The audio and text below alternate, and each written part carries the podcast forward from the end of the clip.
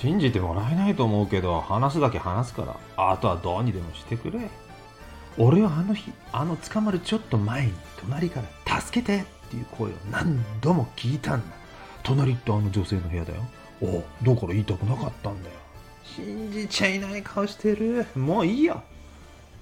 ああ分かった。続けるよ。だから助けてって。声がやけにリアルで。何度も聞こえたから外に出てピンポンしたけど出てこないから。これやばいと思ってベランダ回って助けようと。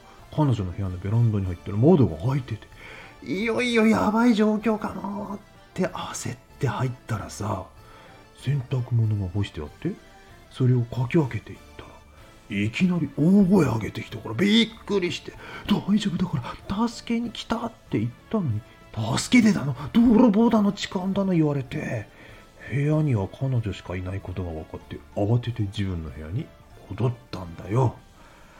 その時テンパってて間違って彼女の下着を持ってきてしまったんだよ。信じてもらえないよな。